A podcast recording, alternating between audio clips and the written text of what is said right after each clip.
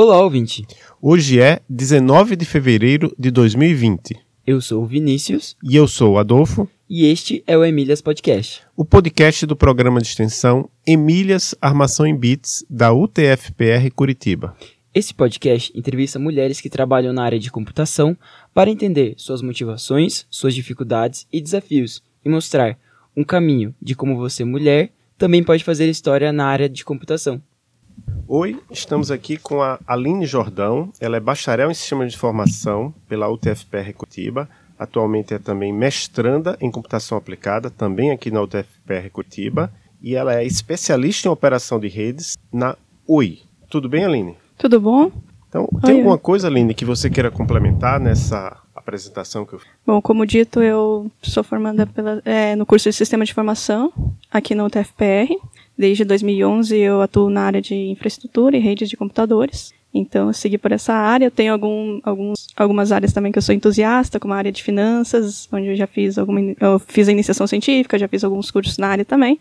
E hoje eu trabalho na área de infraestrutura de redes, no, no projeto de, da empresa Oi, no Sindacta 2. E eu trabalho, eu faço mestrado também aqui na área de redes e sistemas distribuídos com a professora Juliana aqui na, na universidade mesmo, no programa de pós-graduação do PPGCA.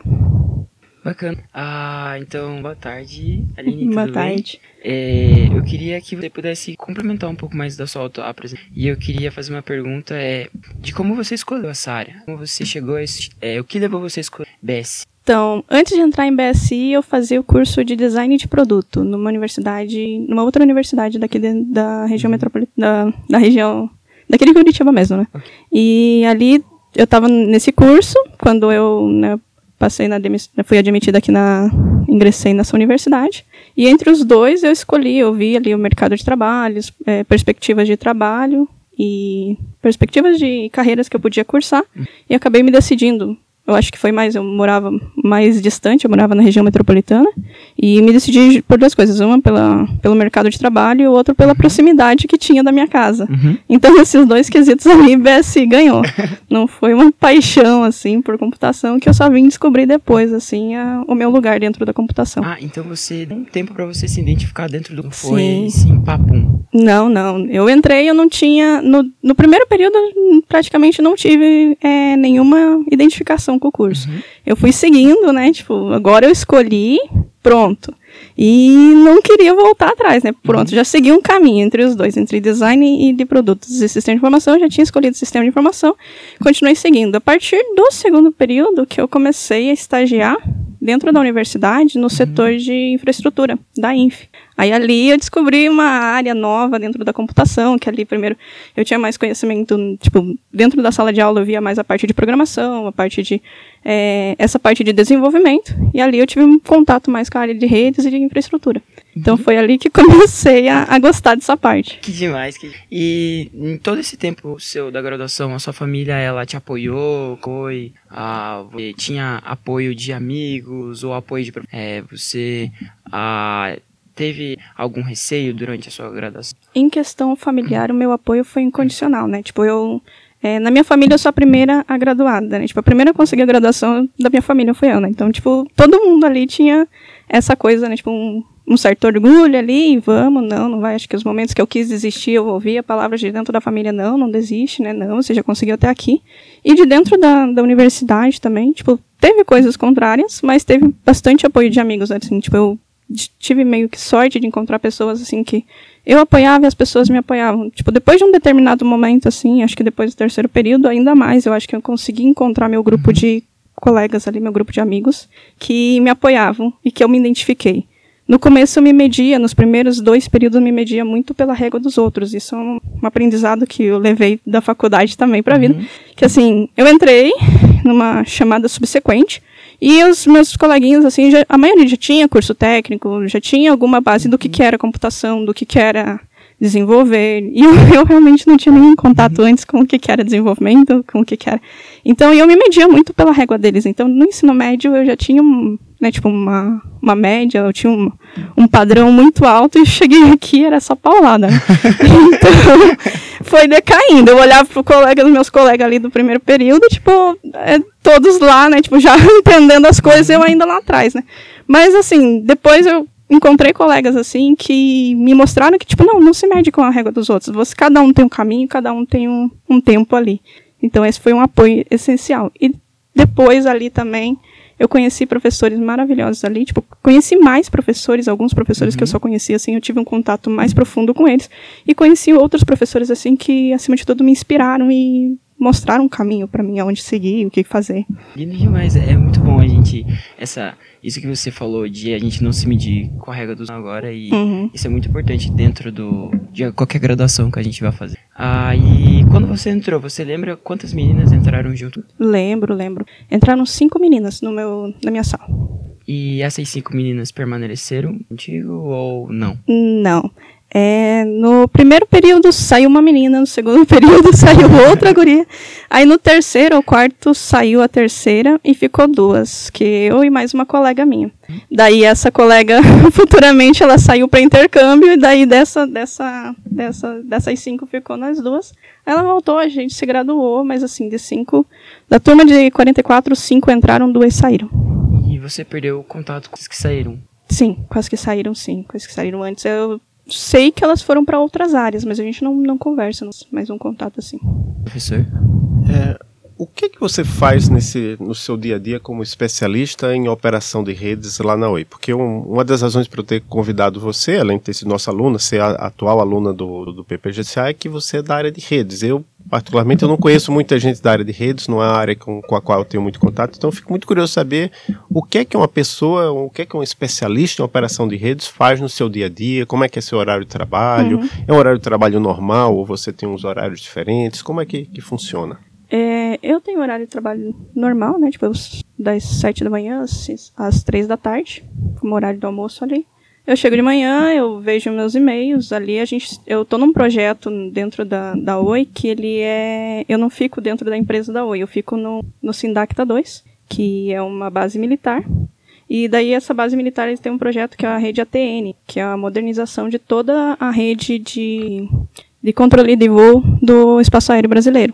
Essa, essa, então, a Oi, ela venceu uma licitação, então é encarregada pela implementação dessa nova tecnologia, que eles estão trocando, né, tipo, eram outras tecnologias, agora eles estão colocando o MPLS, e também um enlace estatístico, né, um enlace determinístico e enlace estatístico, MPLS que é estatístico, e o enlace E1 ali, que é o determinístico. Daí eu sou responsável ali pela parte que faz os testes dessa rede, eles já têm o projeto, daí tem toda uma equipe que faz a implementação, tipo, coloca os equipamentos, as tecnologias no, nos respectivos lugares, e ali depois passa pela parte de configuração dessas, e daí vem a parte de teste e entrega. Então tem um caderno de teste ali, uma sequência de testes bem rigorosos, por, devido à importância ali dessa rede, né, que ela é usada pra, pelos comunicadores, pelos controladores de voo, pra, com as aeronaves e tal, então ela tem umas métricas bem restritas.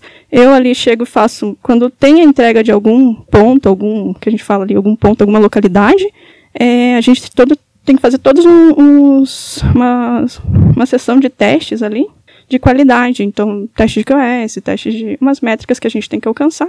E essas e vai indo, né? Tipo, todo dia tem um, uma sequência de testes nessa, mesmo, nessa mesma rede. Depois que estão aprovados, por exemplo, caso não esteja aprovado, a gente aciona um técnico, aciona uma pessoa do, do backbone, tipo, vê, investiga qual que é o problema, aciona uma pessoa ali que vá é, trabalhar neste problema ali para resolver. Depois a gente faz o teste novamente até a data da homologação, que é quando a gente entrega essa, essa rede, a gente que eu falo no caso, a Oi entrega uhum. essa rede para o pessoal do, da Força Aérea. Aí, após a entrega, tem a parte da monitoração também, que, por exemplo, ah, rompeu uma fibra, daí tem a sequência de alarme, a gente aciona o técnico lá para ele ir lá restaurar, né, tipo, fazer o que que é, ou se não fazer parte de roteamento também. É, tá danificado um, um, ponto, a gente vai fazer o roteamento, ou não está alcançando tal localidade, a gente vai configurar ali é, rota, configurar, tipo, não está latência, esses problemas de, de rede ali mesmo. E você trabalha assim, você descreveria que o seu trabalho é mais solitário ou você tem, um, tem que estar sempre com uma equipe, se comunicando, conversando com outras pessoas? Tem momentos que ele é bem ele é mais solitário, assim, que são os momentos que a gente não está fazendo teste, que só tem a parte do monitoramento e tal. Mas tem a parte que é essa parte de fazer os testes, de configurar, que a gente tem, sempre está em contato com outros técnicos, assim. Ou as partes também que tem que fazer, passar as informações ali o pessoal da Força Aérea.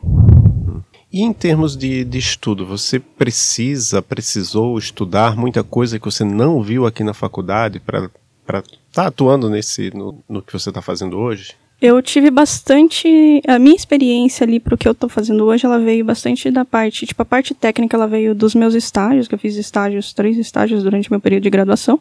E a parte teórica veio dali da, da, da faculdade mesmo. Então, quando eu estava na graduação, complementava. Tipo, o que eu via na, nos, está, no, nas, nos estágios, eu complementava. Tipo, às vezes estava fazendo uma configuração no estágio e eu complementava com a parte teórica dentro da sala de aula. Tipo, em redes, por exemplo, é, temos matéria de sistema distribuído, rede de computadores. É, dava até para trocar ideias assim dos problemas que surgiam no ambiente de trabalho com os professores. Eu costumava fazer isso também com o professor que a gente que eu tinha na época, né, que é o Fabiano, a gente trocava ideias de, ah, olha, teve tal problema. E daí ele já explicava a parte ali, teórica da coisa também. Ah, perdão, eu fiquei com uma dúvida. Lá no Sindacta, né? Isso. Ele é aqui em Curitiba? Isso, ali no Bacaxeri. Ah, ali no Bacaxeri. Uhum.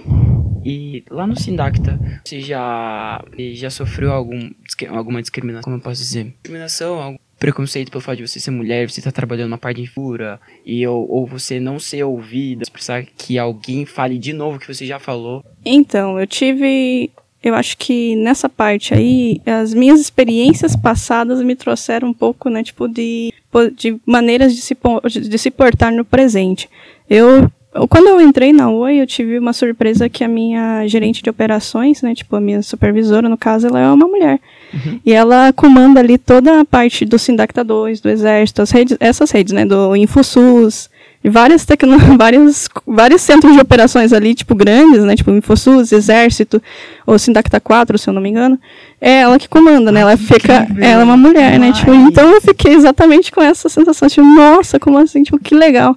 E acho que na entrevista, assim, quando eu vi que era uma mulher, meus olhos, assim, tipo, nossa, né, tipo, porque aquele, aquilo de você se identificar ali, você se espelhar, assim, como assim, tipo, é uma coisa que eu não esperava realmente na, na entrevista mesmo, quando eu cheguei, eu não esperava, tipo, a hora que foi remoto, né, como ela fica, ela é, ela fica em Brasília. Nossa. Então eu, não tenho contato com ela no dia a dia, não, só quando ela vem pra, pra Curitiba. Então foi numa entrevista, foi via Skype ali, tipo, numa salinha, assim, eu entrei na salinha, vi a mulher no Skype, assim, eu, nossa, tipo, foi uma, uma experiência muito boa, assim. E por ela já ter contato com eles, então eu acho que eles já não iam duvidar da escolha dela. Então, ah, mas assim, eu sou a única mulher realmente na minha equipe uhum. e muitas vezes assim, quando não tem uma uma militar lá dentro, eu sou a única mulher no ambiente. Então, na maioria do, do, tempo, assim, eu sou a única mulher no ambiente ali. E dos estágios também, né? E também da, da, da aula. Nessa, no Sindacta 2 ali, nesse ambiente de trabalho, não, eu não tive, não. Mas em outras experiências eu já tive esse desconforto, assim, de, de ver uma, de sofrer, de, de, tanto de presenciar uma situação, quanto ver uma situação, tipo, que não era comigo, no caso, uhum. assim. É, não sei se eu, posso vou detalhar ali, tipo, dois, tipo, uma experiência que eu tive quando eu comecei a estagiar assim, principalmente na área de infraestrutura tem muito pouco, tipo, em desenvolvimento já tem poucas mulheres, em infraestrutura então, eu acho que tem menos ainda, né? E ali quando sempre quando eu vou, tipo, eu ia num, num cliente ou ia atender alguma alguma ocorrência, até mesmo nos meus estágios, a primeira pergunta era: "Nossa, você é a menina?"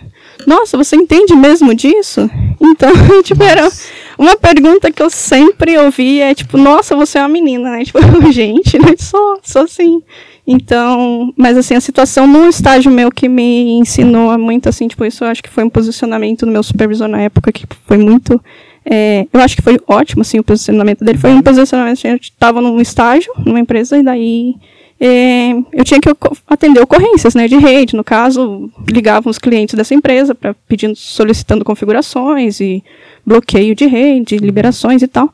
E eu já estava ali, já fazia um tempinho, já tinha recebido um treinamento já, e já sabia fazer algumas coisas ali. Não tudo, obviamente, né? tipo, que eles faziam. E daí tocou o telefone, tipo, uma mulher, para minha, pra minha, minha surpresa, falou, ah, oi, eu gostaria de é, falar com os meninos de redes. Daí. Eu já achei, tipo, meninos de rede, né? Eu falei assim, não, mas pode falar, eu posso te ajudar. Qual que é a. a qual que é a situação?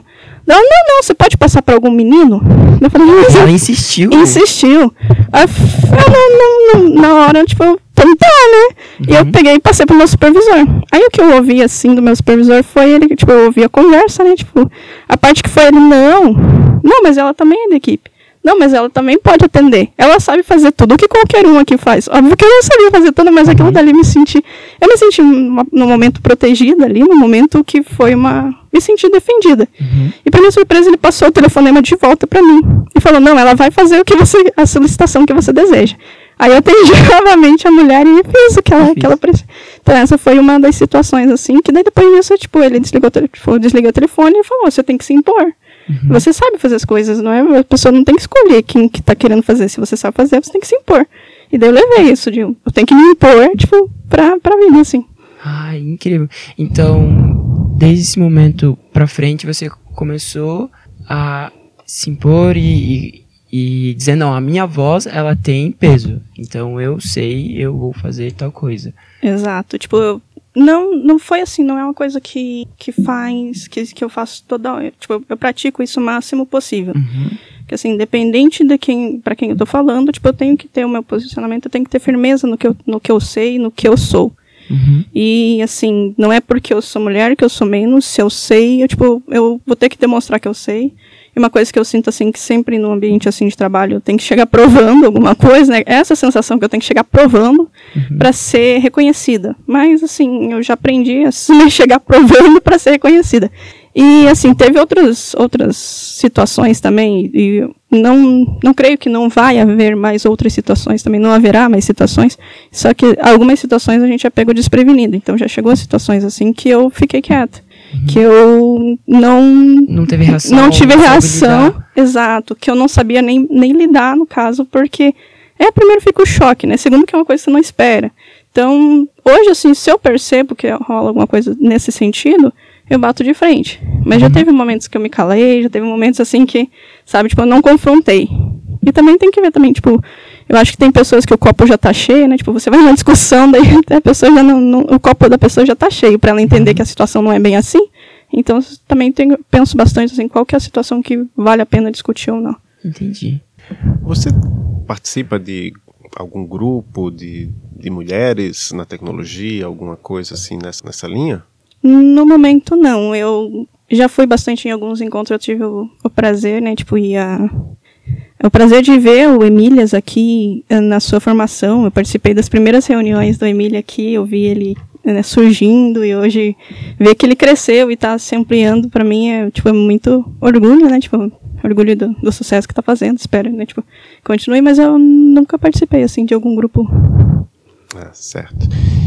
E uma coisa que eu, que eu gosto de perguntar sobre a, a questão da sua formação, que você fez o curso de sistema de informação e tem bastante programação. Isso. né? É, você gosta de programar? Olha, não é minha preferência programar. Não é minha preferência programar, porque assim, eu acho que para programação tem que ter, tipo, o meu perfil assim que não não casou muito com a programação. Eu vejo hoje que é necessário, só que para mim quando eu for programar, tipo, eu tenho que estar com uma calma assim, eu tenho que estar porque eu me cobrava muito assim do que não ia e eu não via evolução, então, tipo, não é a minha preferência, mas assim, se for necessário, né, estamos aí programando e não é questão de gostar, mas é questão de, de, go- de gostar de saber. Eu procuro novas, não, tipo, sempre estou lendo sobre novos códigos, novos, novos jeitos de programar ali, mas não, não, não sou uma praticante por Mas você- gostar, assim. Você precisa no seu dia a dia? Cada vez mais. Assim, eu achava que redes não tinha nada de programação.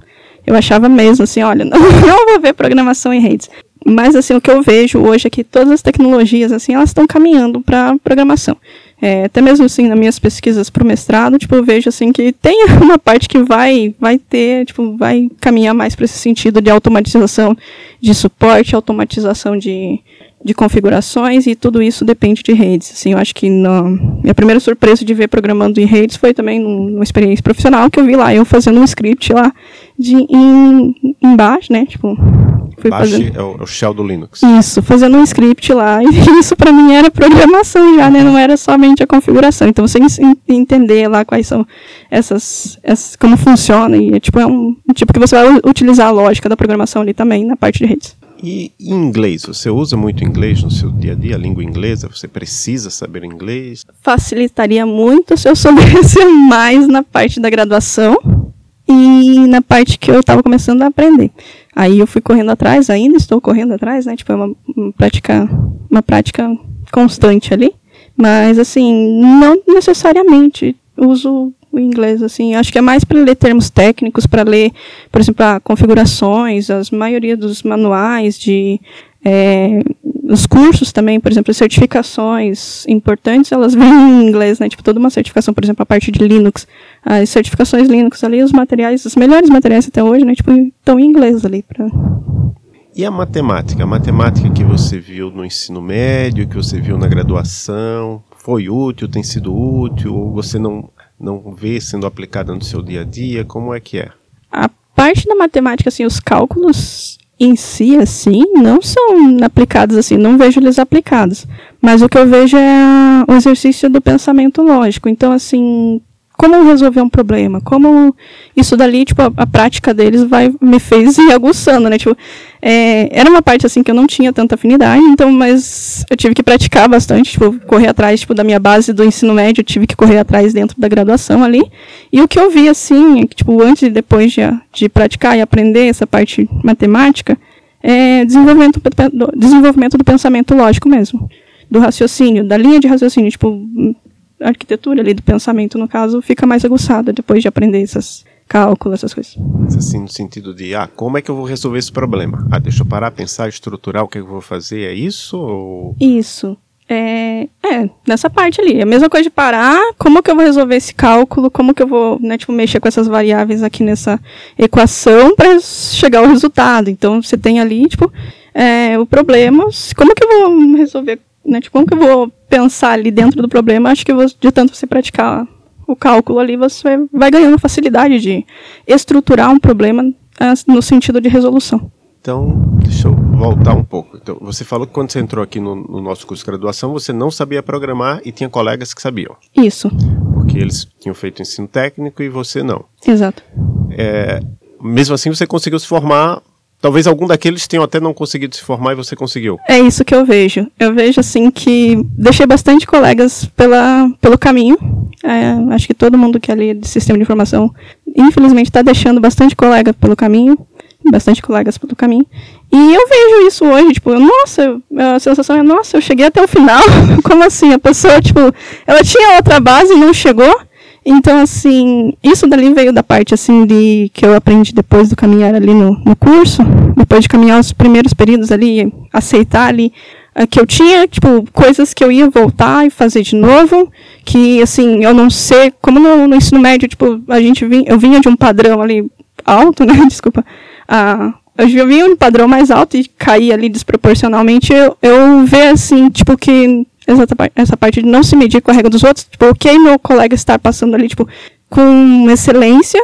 E, mas assim, o fato de eu não estar ali naquele clube de excelência não quer dizer que eu não tenha a minha, a, tipo, as minhas qualidades, a minha, a minha visão e o meu modo de fazer as coisas. Então, quando eu aceitei ali as minhas limitações e corri atrás para, né, tipo, compensá-las, em vez de ficar olhando só pro, pro coleguinha ali, tipo, e se baseando ali, tipo, medindo com a régua dos outros, eu consegui evoluir. E a surpresa no final é exatamente isso, olhar para trás e ver, nossa, tipo, tenho colegas que fizeram o técnico, que tinham já uma base, que eu entrei sem saber o que era uma variável, e, tipo, acho que no, no, no estágio, meu primeiro estágio, que eu fui descobrir, tipo, como que era um computador internamente, que eu era bem, assim, cru nessa, nessa parte da tecnologia, assim, tipo, era era MSN na época e rede social ali. Então, eu descobri como que é um computador por dentro, ver, nossa, isso é uma memória, pegar pela, na mão uma memória pela primeira vez, formatar um computador pela primeira vez, dentro ali do, da parte do estágio também, e, e ver que tinha gente que já tinha toda essa bagagem ali e largou. Então um, pouco da pessoa, tipo, acreditar em si mesmo mesmo e ter a resiliência, né? Não se medir pelo nem no outro ali, que é possível, sim. É porque um dos meus objetivos com esse podcast é, é que, se possível, conseguir chegar em meninas do ensino médio, ou até mesmo mulheres de outras áreas que queiram mudar de área, como aconteceu numa, numa das nossas entrevistadas mais recentes, que elas possam ver, ó, eu não sei programar, mas ainda assim dá para ser um bom profissional na área de computação Uhum. Isso não é um impeditivo, você não precisa saber programar para começar o curso, pra, muito menos para passar no, no, Enem, no nosso caso aqui na UTFPR, toda a seleção é pelo Enem. Então não, não precisa. Eu acho assim que essa é a beleza da computação, que ela casa com tudo.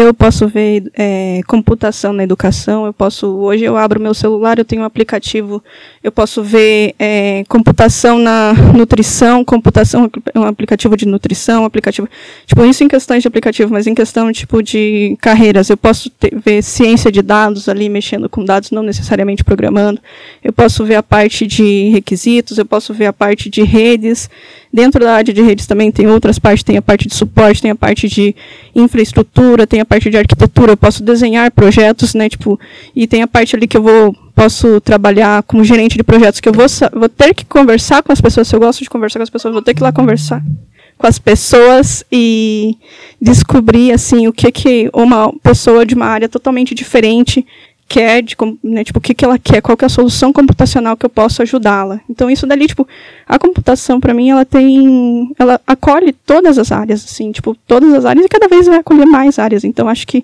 não necessariamente precisa saber programar, tipo, não é só de programação. Claro que é uma coisa que vai ser desenvolvida no, no decorrer do curso, mas tem tantas possibilidades, assim, que se limitar só por isso não, não é um caminho, eu acho. Outra pergunta relacionada aí, já mais à sua área de redes, é que eu, eu acompanho mais a área de, de programação, desenvolvimento. Então é uma área que está muito aquecida, não só no Brasil, como no mundo. Está faltando. Tá faltando gente. As empresas querem contratar. Às vezes aqui as empresas no Brasil não pagam um salário tão bom, mas tem vaga e muitos ótimos profissionais brasileiros estão indo para o exterior. É, e, eu... e na sua área? Na minha área também, eu acho que está faltando profissional, principalmente os profissionais com uma boa base de. uma boa formação. A gente tem várias áreas dentro de redes, tipo, no redes não é configuração só e só, assim, ah, é só suporte e configuração, tem a parte de segurança. Hoje, né, tipo, a gente tinha IoT, hoje é IOE, né, Everything. Então, tipo, dispositivos, por exemplo, ah, temos os aplicativos, mas eles precisam de uma rede para funcionar, né? Tipo, precisa que aquele, que aquele sinal de rede chegue até o seu dispositivo para ele funcionar com uma qualidade. A gente tem a parte bancária do Brasil, que também tipo, a parte de finanças, que precisam de segurança de redes também. Todas essas partes tipo, têm muita é, carência de profissional com qualidade, sim. Tipo, profissionais, né, tipo, nessa nessa área. Óbvio que no Brasil, tipo, eu vejo assim que tem uma desvalorização assim nessa nessa parte de de TI em geral.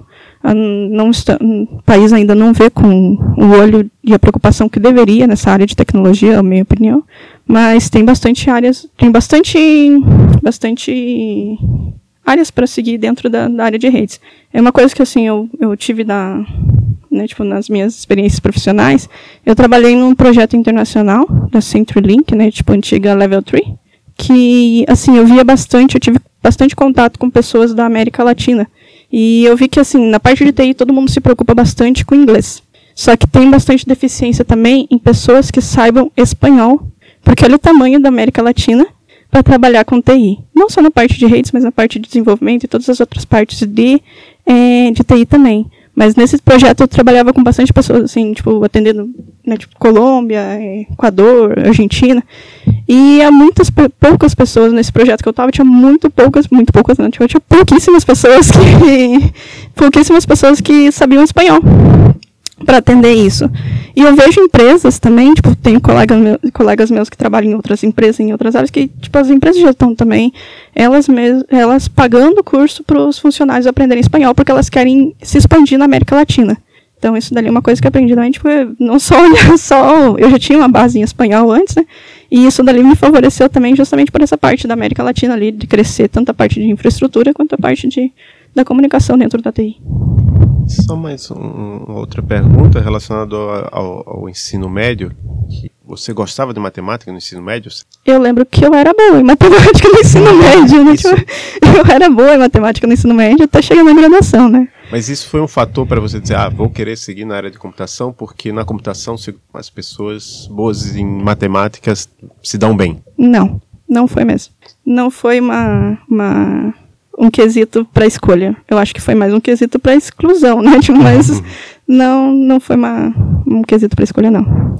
Uh, eu queria te perguntar é, como você cuidou dessa saúde mental durante a graduação, ou durante seus estágios, ou atualmente, como você é, cuida dela? Eu sempre fiz atividades extracurriculares, né? Extra diferente do curso. Então, tipo, uhum. eu não uhum. ficava, tipo, eu levei o meu tempo ali. Então, durante a graduação, no período que eu estava mais, assim, sufocada da, da graduação em si, ao invés de pensar em desistir, o que, que eu fiz? Eu fui lá e peguei matérias de outros cursos, que é uma, acho que é uma coisa que dentro da, da universidade pública é, é um bônus, né, que tem. Uhum. Então eu fui fazer uma matéria de fotografia. Ai, que fui fazer uma matéria de. Pois é, conheci outros profissionais de outras áreas ali. Fui fazer uma matéria de literatura e mitologia com o pessoal de letras. Fui fazer matéria de design, de artesanato, com o pessoal de design. Então ali, tipo, eu, eu via outras. Eu fiz uma matéria também de radiologia, que era câmara escura.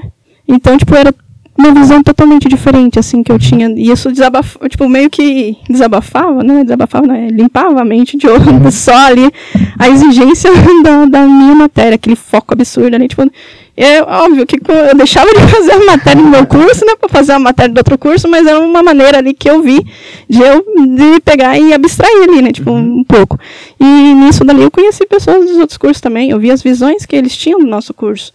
Então eu vi ali, tipo, eles me conhecendo, eu conversando com eles, tipo, às vezes era até meio uma, que, uma quebra de paradigmas ali dos dois lados. Ai, que bacana. É. E eu queria te perguntar, a gente conversou um pouquinho antes de começar a gravação, mas é você no meio acadêmico, a, as diferenças do meio acadêmico para a área empresarial, você ainda mantém os seus contatos do meio acadêmico ou você perdeu totalmente todos eles ou você perdeu seus laços que você criou durante a sua graduação, você você perdeu eles? Então, teve alguns laços assim que eu levei e ainda levo. Né? Tem pessoas que eu converso todos os dias que estavam na graduação comigo. Tem pessoas que eu converso todas as semanas, tem pessoas que eu converso uma vez por mês e tem pessoas também que eu perdi totalmente o contato. A diferença ali que eu vi é que assim, na graduação, se eu tô sentado do lado de um coleguinha que eu, né, não bateu a energia ali, eu não, né, não tenho uma afinidade tão boa, eu posso levantar e sentar do lado de um uhum. coleguinha que eu tenho uma afinidade já. E no trabalho a gente não tem essa, no meio empresarial, no meio profissional ali, fora do ambiente acadêmico, não tem essa, essa escolha. Às vezes a pessoa que vai sentar do seu lado é aquela pessoa que você jamais faria trabalho. Às vezes aquela pessoa que com quem é seu colega, você é a pessoa que ela jamais escolheria para fazer trabalho. Uhum. Então você não tem essa escolha, você tem que saber gerenciar essa, essa, essa situação ali. Eu acho assim, tipo, voltando no tempo, eu até faria trabalhinhos assim, tipo, trabalhos acadêmicos, eu faria alguma escolha ali com algum coleguinha que eu, né, que não fosse o mais próximo. Não tive inimizades na, na graduação, uhum. nenhuma.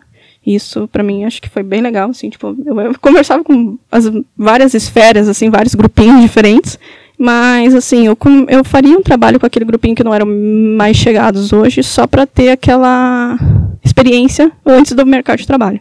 Porque no mercado de trabalho você não escolhe, né? Então você sente necessidade de, dentro da graduação, a gente ter, tipo, por exemplo, alguma matéria ou alguma opção que a faculdade nos dê para que a gente trabalhe um pouco de soft skill. Isso. Acho que essa parte ali de você é, saber. É como interagir com vários tipos de pessoas, e não só com as pessoas que você tem afinidade. Uhum. Porque essas são as situações que você vai encontrar no ambiente de trabalho. E também outra coisa também é o marketing pessoal, né? Pessoas saber também, tipo, como vender o peixe dela.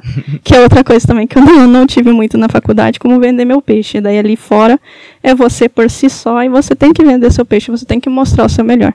Acho que você, puxando né, o, fato de ser mulher ali, tipo, muitas mulheres ficam mais recatadas ao, né, tipo, mostrar como são, mostrar o que fala, e até mesmo na parte, assim, de negociação.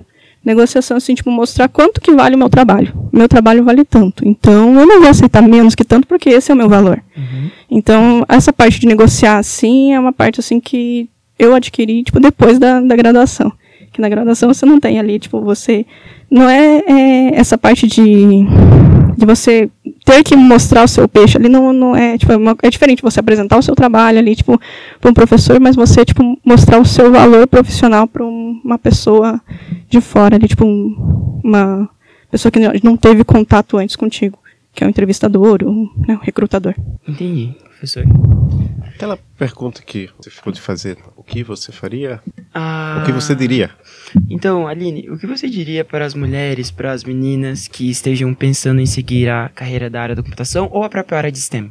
Então, eu diria o seguinte, que apesar de a gente não ter hoje muitas, muitas mulheres para se inspirar, é, você pode ser a inspiração de alguém. Então, se a gente não tem muitas mulheres, é, entre vocês seja mais uma para ser inspiração para que no futuro mude essa situação. O fato de ficar de fora, né, tipo, não, não vai fazer esse, esse quadro mudar. A, a computação ela tem várias áreas, tipo, muito é, ampla, amplas as possibilidades que você pode se encaixar. E entrando na computação, esse mundo, tipo, vai né, tipo, se abrir e a pessoa vai ter uma visão de onde que ela vai se encaixar com o passar do tempo. Outra coisa é a resiliência também, tipo, uma menina, tipo, não pensa tipo que não vai ser, que não vai ser fácil, mas também não é o fato de ser difícil que torna impossível. Então, é é uma, uma área que tipo precisa de mulheres, precisa de profissionais competentes e precisa, né, tipo, de inspira pessoas que sejam inspiração para as próximas gerações. Bacana, obrigado pelo, pelo, pelo conselho, pela, pelas palavras. Tem alguma coisa que você queira falar que a gente não tenha abordado? Eu acho que no momento não. Então, onde é que a gente, onde é que um, um ouvinte, um ouvinte pode te encontrar, que possa entrar em contato com você, algum site, LinkedIn? Ah, eu tenho. Eu tenho o LinkedIn, que é a Aline Jordão. Então Eu vou lá deixar vai o, ter. o link na descrição do podcast. Isso, lá vai ter a minha trajetória. Pode entrar em contato com lá, comigo lá, que daí eu passo alguma outra, né? Tipo, bater um papo, qualquer dúvida, eu tô aberta ali. Pra isso. Então, muito obrigado, Aline. que- Ah, tem uma. Eu gostaria de indicar também uma coisa, na verdade, duas coisas.